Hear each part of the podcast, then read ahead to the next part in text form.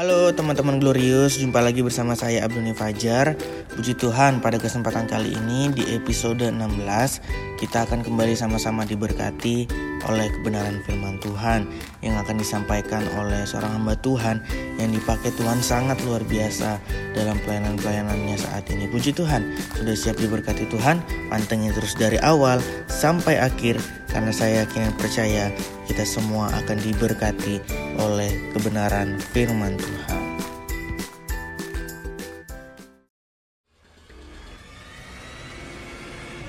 Stay, 3 to 1, open your heart.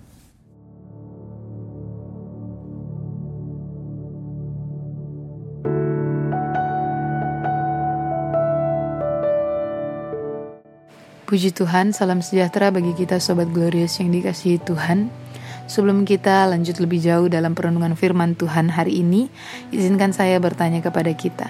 Bagaimana kondisi hati saudara-saudari hari ini? Bagaimana keadaan kita hari ini, saudara yang dikasih Tuhan? Apakah sedang dalam keadaan baik-baik saja, sehingga kondisi hati kita penuh dengan ucapan syukur, penuh dengan sukacita, atau justru sebaliknya? Keadaan kita sedang tidak baik-baik saja, sehingga hati kita penuh dengan keluh kesah, hati kita sedang kecewa, panas hati, sedih hati, pedih hati, sakit hati, penuh dengan keluh kesah. Ingat saudara apa yang dikatakan firman Tuhan Jagalah hatimu dengan segala kewaspadaan. Terjemahan lain katakan, jagalah hatimu baik-baik. Mengapa harus hati kita, saudara? Karena ada banyak sekali di sekeliling kita, di sekitar kita, tanpa kita sadari usaha-usaha untuk membuat hati kita jauh daripada Tuhan.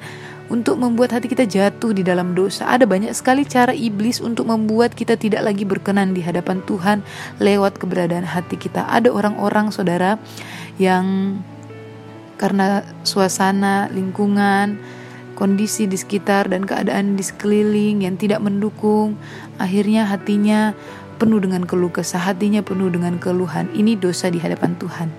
Ada juga orang-orang yang karena orang-orang di sekitarnya berperilaku atau bertingkah laku tidak enak, tidak sesuai dengan ekspektasi, akhirnya hatinya penuh dengan kekecewaan, hatinya menjadi kesal, sakit hati, pedih hati Saudara yang dikasih Tuhan ini juga dosa di hadapan Tuhan.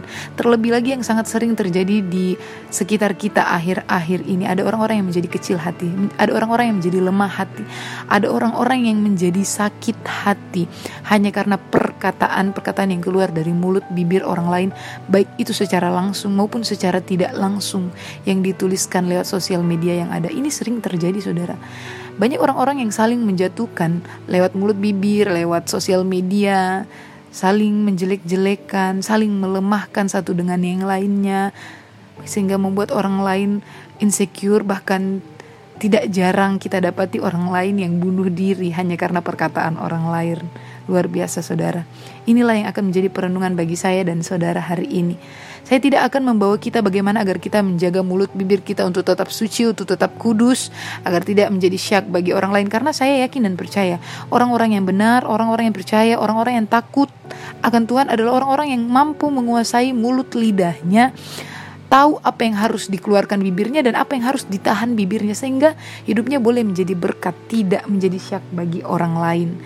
Tetapi hari ini saudara, bagaimana harusnya saya dan saudara mengatasi, menyikapi perkataan-perkataan orang yang tidak membangun, perkataan-perkataan orang yang melemahkan hati kita, melemahkan iman kita, yang membuat sakit hati kita, pedih hati kita. Kita tidak bisa menuntut orang lain untuk selalu berkata-kata baik tentang kita, saudara. Kita tidak bisa ber menuntut orang lain untuk selalu mendukung kita dengan kata-kata yang penuh semangat, dengan kata-kata yang membangkitkan semangat kita tidak bisa saudara yang dikasih Tuhan. Apalagi orang-orang yang belum mengenal Tuhan. Apalagi orang-orang yang hidupnya jauh daripada Tuhan. Mulut bibirnya sering kali menyakiti hati kita. Tetapi apa kata firman Tuhan agar kita boleh menyikapi hal-hal seperti itu? Mengatasi hal-hal seperti itu. Firman Tuhan katakan Amsal pasal yang ke-12 ayatnya yang ke-16 Bodohlah yang menyatakan sakit hatinya seketika itu juga Tetapi bijak yang mengabaikan cemooh. Hanya orang bodoh yang sakit hati seketika itu juga ketika mendengar cemooh. Tetapi orang bijak yang mengabaikannya. Firman Tuhan minta kepada kita untuk mengabaikan hal-hal perkataan-perkataan yang tidak membangun kita sama sekali tidak membangun kita, melemahkan kita, menjatuhkan kita, membuat pribadi pribadi kita menjadi sakit hati, menjadi insecure. Abaikan saudara yang dikasih Tuhan. Ada satu kisah di dalam kebenaran firman Tuhan 1 Samuel pasalnya yang ke-18 ayatnya yang ke-7 dan seterusnya. Ada kisah di mana perempuan-perempuan Israel firman Tuhan katakan keluar sambil bersorak-sorai. Saul mengalahkan beribu-ribu orang tetapi Daud mengalahkan berlaksa-laksa. Firman Tuhan katakan ketika didengar Saul, seketika itu juga bangkitlah amarah Saul. Amarah Saul bangkit saudara-saudara hanya karena mendengar perempuan-perempuan Israel berkata-kata uh, yang melemahkan imannya. Akhirnya karena bangkitlah amarah Saul ia mengambil tindakan bodoh untuk membunuh Daud. Luar biasa. Kuasa perkataan itu membuat orang lain jatuh ke dalam dosa saudara yang dikasihi Tuhan. Apakah di sini kita menyalahkan perempuan-perempuan Israel? Tidak bisa seperti itu saudara. Justru pribadi Saul yang harus menyikapinya. Saul mengambil tindakan yang salah, mengambil sikap yang salah. Saul memilih untuk terpengaruh. Amarahnya bangkit kemudian bertindak untuk membunuh Daud. Ini adalah tindakan bodoh. Firman Tuhan katakan orang bodoh yang terpengaruh seketika itu juga orang bodoh yang sakit hatinya seketika itu juga. Mari bercermin dari kisah ini, belajar dari cerita ini Bagaimana firman Tuhan ajarkan kita tidak perlu memperdulikan tutup telinga untuk hal-hal yang tidak membangun sama sekali buat saya dan saudara.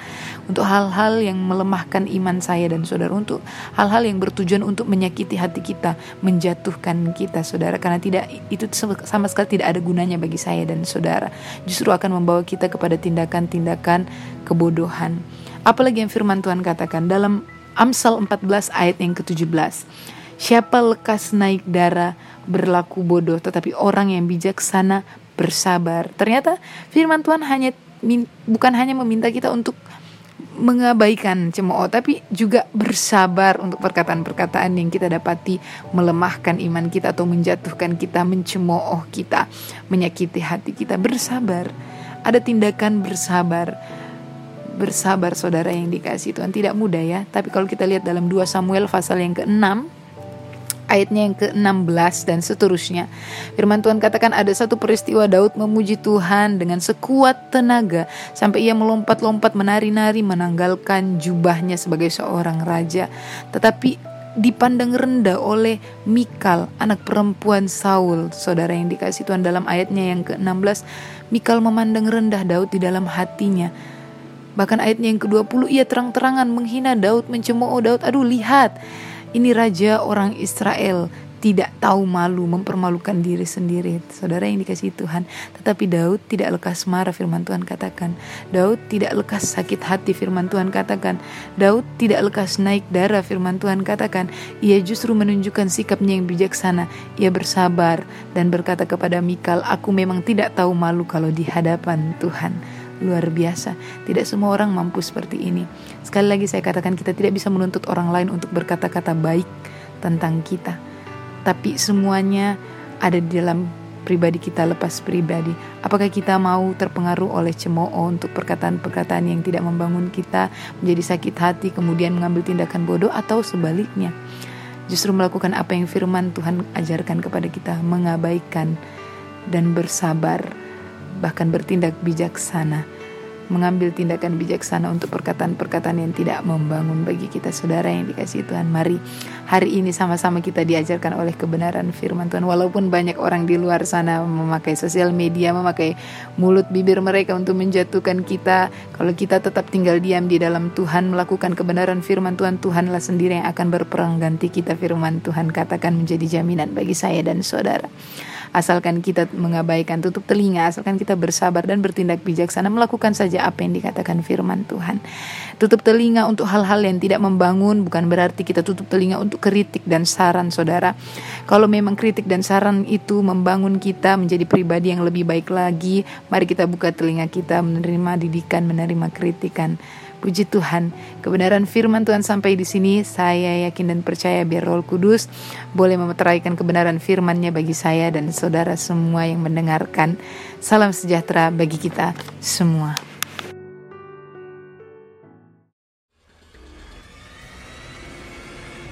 Three, two, one. Close the podcast.